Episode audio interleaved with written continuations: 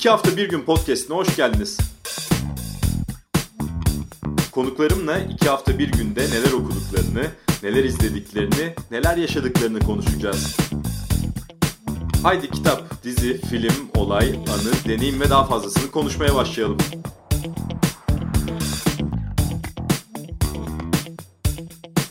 İki hafta bir günün yeni bölümünden herkese merhaba. Bu bölümde ele almak istediğim konu Demirkırat belgeseli ve Mehmet Ali Birant belgeselciliği. Bir Demokrasinin Doğuşu belgeseli. Mehmet Ali Birant, Can Dündar ve Bülent Çaplı'nın hazırladığı, Fahir Atakoğlu'nun da müziklerini yaptığı TRT Milliyet Gazetesi ortak yapımı belgesel dizisi. Malum Türkiye Cumhuriyeti tarihinin en trajik öykülerinden birini üzücü bir şekilde anlatıyor. 27 Mayıs darbesine giden süreci, Türkiye'de çok partili demokrasi denemesi sürecini ve bu gidişatın sonunda da yaşanacak idamları, ölümleri ve darbeyi anlatıyor. Bu belgesel benim açımdan kişisel olarak da çok özel bir belgesel. Onu birazdan anlatacağım ama öncelikle bugün 32. E, gün kanalından YouTube'da izlenebiliyor kolaylıkla. Toplam 8 saat 5 dakikalık bir belgesel. Yayınlandığı zaman 1991 tarihinde de televizyonda 2 aydan uzun bir süre yayınlandığını belirtelim bu belgeselin. 2012 yılında henüz gazetecilik kariyerimin başında biraz gazetecilik yaptıktan sonra Antalya'ya gitme kararı almıştım.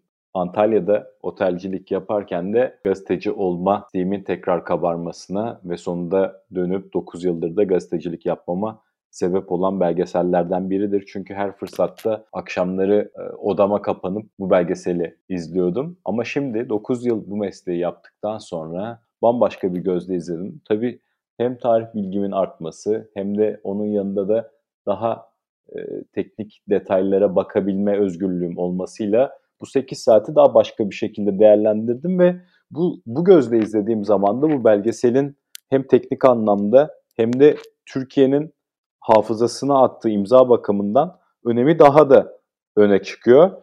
Öncelikle birçok olay var tabii. Çok uzun bir dönem. 1930'lardan başlayarak ta 1961'in sonuna kadar getiriyor Mehmet Ali Birant ve ekibi. Burada aslında en önemli konulardan bir tanesi ekibin neyi seçtiği, seçtiği konuyu nasıl işlemeyi tercih ettiği. Burada tercih ettikleri usul çok hepinizin aklına gelecek bir Fahir Atakoğlu'nun o müthiş bestesi Adnan Menderes'in son mektubundan yola çıkarak son sözleri, dargın değilim sözleri üzerinden yaptığı beste. Daha sonra Sezen Aksu'nun yazdığı sözler ve Sertab Erener'in seslendirmesiyle e, benim çok sevdiğim bir şarkıdır. Ama burada o beste haline, Fahri Atakoğlu'nun bestesi haline hep fonda olacak ve o belgeselin başından sonuna kadar hissettiğimiz hüzün ve üzüntüye eşlik edecek. Orada nasıl işlediğini anlatırken Mehmet Ali Birant belgeselciliğinin öne çıkan yanlarından biri görüntüyü konuşturabilmesi, görüntüyü ortaya çıkarması aynı zamanda da müziği en işlevsel şekilde kullanabilmesi. Böylelikle bu 8 saat 5 dakikalık belgeselin mesela ilk bölümünü YouTube'da 1.2 milyon kişi izlemiş ve bu 1.2 milyon kişiden eminim ki birçoğu daha genç jenerasyonlardan, bu dönemleri öğrenmek isteyen jenerasyonlardan ve hep biz bu kuşağı uzun belgeseller izlemek istemez diye düşünmüştük. Ama Brand'ın ta 91 yılında usulünü oturttuğu ve o günden sonra da hep kullandığı belgeselcilik ve o görsel dil hala işlediğini görüyoruz. Hala kuşaklar değişse de tarihi ve yakın tarihimizi böyle öğrenmeyi tercih etmeye devam edebiliyoruz. O yüzden önemli ama aynı zamanda da bu görselliği, görüntüleri kullanması kadar bizi çok duygulandıran sesler de kullanıyor. Bunlar idam edilecek olan Başbakan Adnan Menderes'in sesi olabilir. Celal Bayar'ın yaptığı konuşmalar olabilir. Daha sonra e, darbenin başına geçecek ve Cumhurbaşkanı olacak Cemal Gürsel'i yani Cemal Agan'ın yaptığı konuşmaların sesleri olabilir. Bunların her birisini elinde olduğu imkan dahilinde, elinde olduğu kadarıyla kendileri okumak yerine yani ekip okumak yerine orijinal sesleri de kullanarak bize olabildiği kadar daha fazla işin içine çekiyor. Ee, başından sonuna kadar da görüyoruz ki mümkün olduğu kadar tanıkları konuşturuyor. Orada tabii çok büyük bir çaba harcanmış. Onlarca konuk ve oturup bu belgeseli tekrardan düşünseniz en çok konuşmak isteyeceğiniz konukların hepsine belli ki teklifler gitmiş.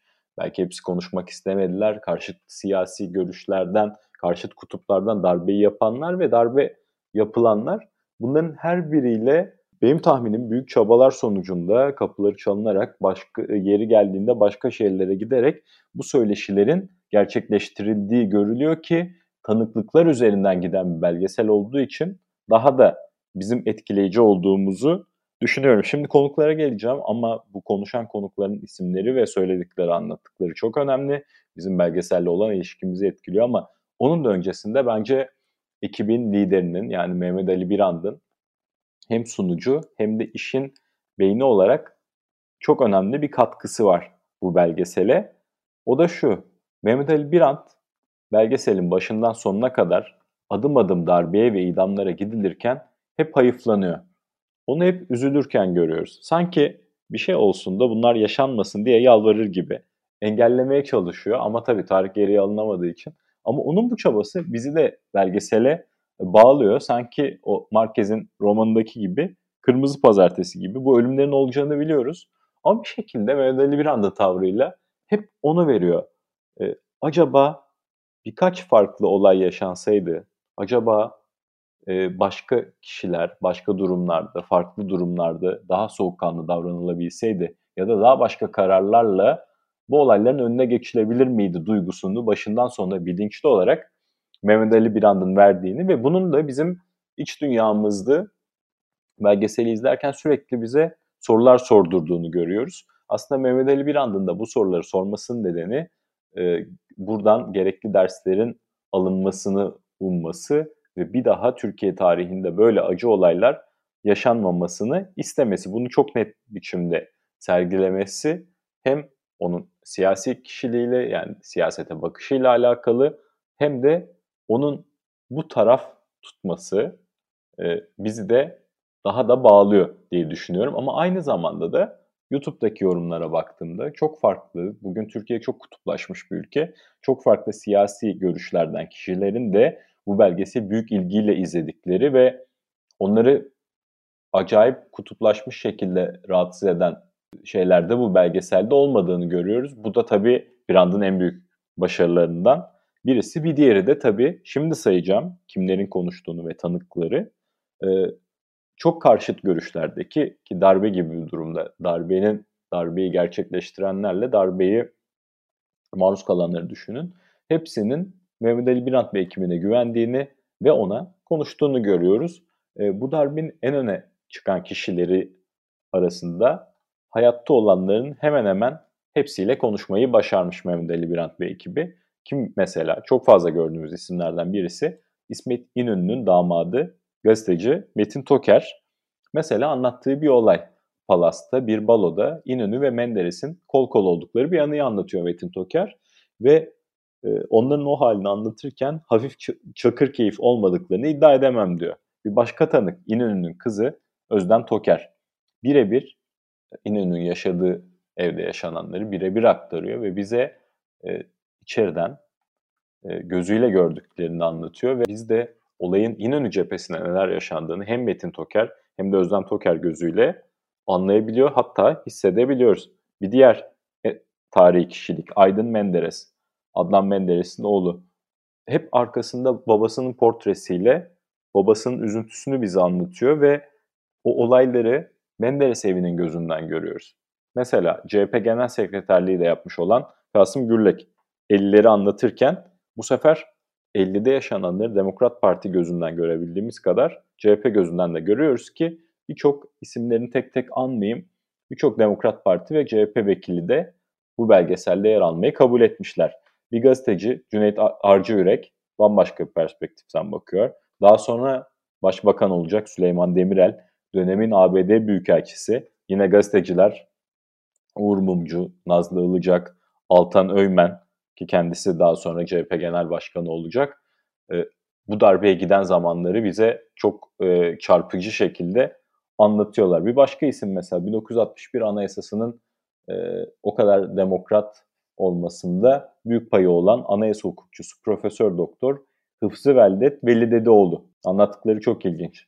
Şimdi darbeyi gerçekleştiren isimler darbenin askeri lideri Cemal Madanoğlu son derece hırslı, duygusal bir şekilde yaptıklarına sahip çıkarak ve bunları gerekçelendirerek ve kendini otosansüre de maruz bırakmadan hemen her şeyi anlatmış. Bir başka isim Adnan Menderes tutuklayan Muhsin Batur.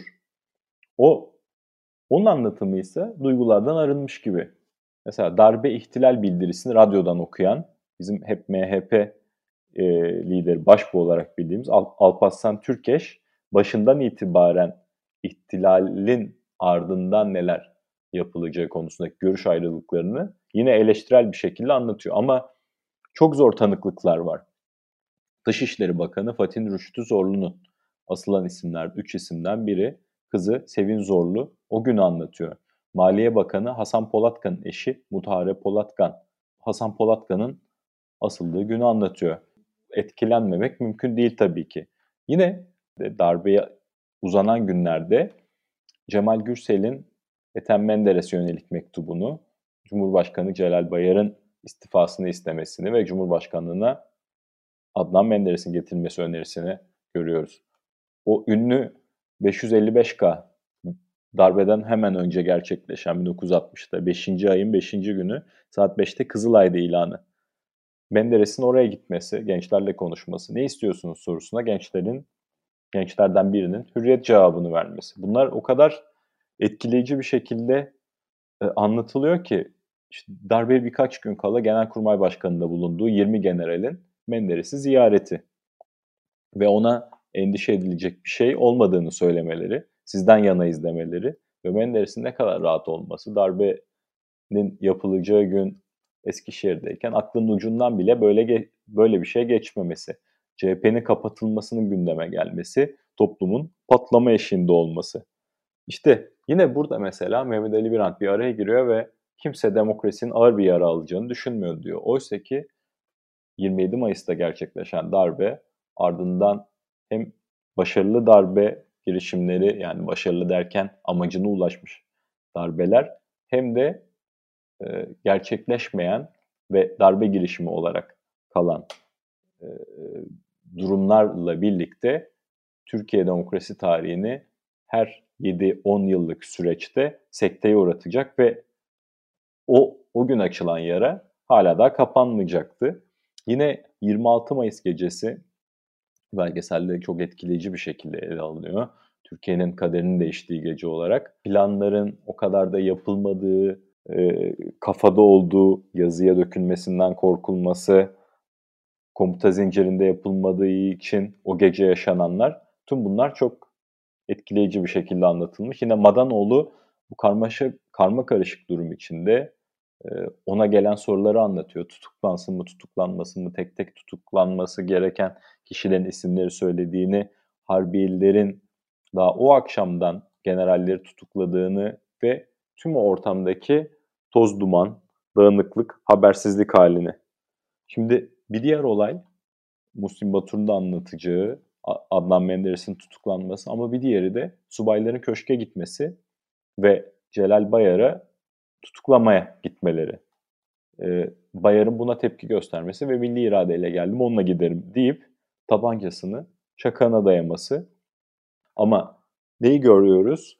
10 yıllık bir iktidarın 4 saatte yıkılabildiğini, emir komuta zinciri haricindeki genç subayların bu darbeyi gerçekleştirdiğini, hemen akabinde bu darbenin sokaklarda bazı evlerde hüzün, bazı evlerde sevinç ama sokakta daha çok sevinç olduğunu, sokağa çıkma yasağı delenleri, tankları tırmananlar, omuza asker alanlar aslında o gün de Türkiye toplumunun getirildiği yani e, çok partili e, Demokrat Parti ve CHP'nin bir arada bulunduğu dönemde toplumun ne kadar kutuplaşmış olduğunu da bu vesileyle tekrar görüyoruz.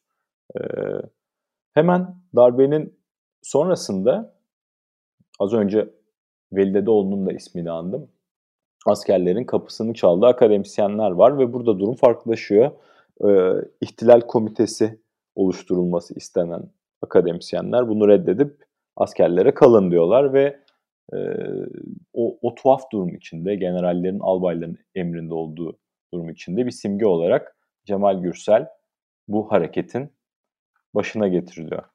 Şimdi aslında e, bir andın Demirkırat belgeselinin ben çok net bir şekilde iki bölümü veya üç bölümü olduğunu düşünüyorum. Hadi biri Demokrat Parti'nin iktidarını o kadar olan kısım diyelim ki orası mümkün olduğu kadar kısa tutulmuş. Daha sonrası Demokrat Parti'nin iktidarı, yarattığı sevinç dalgası, ardından Demokrat Parti'nin yaptığı hatalar, askerde başlayan kıpırdanma ve sonunda darbe veya ihtilale gidecek dönem. Ancak darbe gerçekleştikten sonra ülkenin bir yandan o güne kadar yapılmış en demokratik anayasası olan 1961 anayasasına giden süreci varken bir yandan da adım adım idamlara gittiğimizi görüyoruz ve burada karşımıza bambaşka bir tablo çıkıyor. Çünkü e, dışarıdan bakan veya bu konuyu hemen incelemeyen, bugünün klişeleriyle düşünenler e, bu idamların arkasında CHP lideri e, İsmet İnönü veya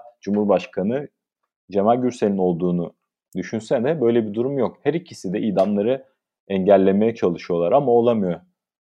Ok yaydan çıkmış. Nasıl İsmet İnönü darbeden bir yıl önce sizi ben bile kurtaramam diyorsa e, Adnan Menderes'in eşi Paşam bizi kurtarın dediğinde de gözleri yaşlı bir şekilde onu dinliyor ve bu tür girişimlerde bulundum ama söz dinlemiyorlar diyor. Ve bunu Ayda Menderes'in o babasının portresi önünde yaptığı konuşmayla dinliyoruz. Cemal Gürsel'e gelince iplerin onun elinde bile olmadığını görüyoruz. Öte yandan Yassıada yargılamaları sürecinde Celal Bayar'la Adnan Menderes arasındaki tavır farkını ve aslında idama gittikleri yani daha doğrusu birlikte idama gittiklerini düşündükleri süreçte de yine ikisi arasındaki karakter farklarını, birbirlerinden mesafeli durmalarını ve o karakter farkının ciddi şekilde e, yansıdığını görüyoruz. Ve gerçekten de 16 Eylül günü Hasan Polatkan ve Fatih Rüştü Zorlu dar ağacında hayata veda ediyorlar. Adnan Menderes de daha önceki gün intihar teşebbüsünde, başarısız bir intihar teşebbüsünde bulunduğu için bir gün sonra e, İmralı Adası'nda dar ağacına asılıyor ve orada o iki sözü söylüyor. Dargın olmadığını, küskün olmadığını söylüyor Mehmet Ali Birant ve onun ardından çok simgesel bir şekilde önce dar ağacına giden Menderes'in bir fotoğrafını, onun ardından da Türkiye'nin dar ağacındaki devrik başbakanını görüyoruz. Uzun süre sessiz kalıyor Mehmet Ali Birant ve ondan sonra e, burada belki de herkesin suçu olduğunu söylüyor. Buradan ders çıkarılmasını istiyor ve yine e, Fahir Atakoğlu'nun o hüzünlü ezgisiyle belgesel bitiyor. O yüzden ben de hemen e, bitirdiğimin ardından bu duygu bütünlüğüyle bu podcast'i kaydetmek istedim. Ve buradan hem Demirkırat belgeselini gerçekleştiren ekibe hem de Birant belgeselciliğine bir saygı duruşunda bulmak istedim. E, umarım hepimiz özellikle gazeteciler olarak e, elimizi taşın altına koyar ve böyle yapımları Türkiye'ye kazandırırız diyeyim. Bir sonraki bölümde görüşmek üzere.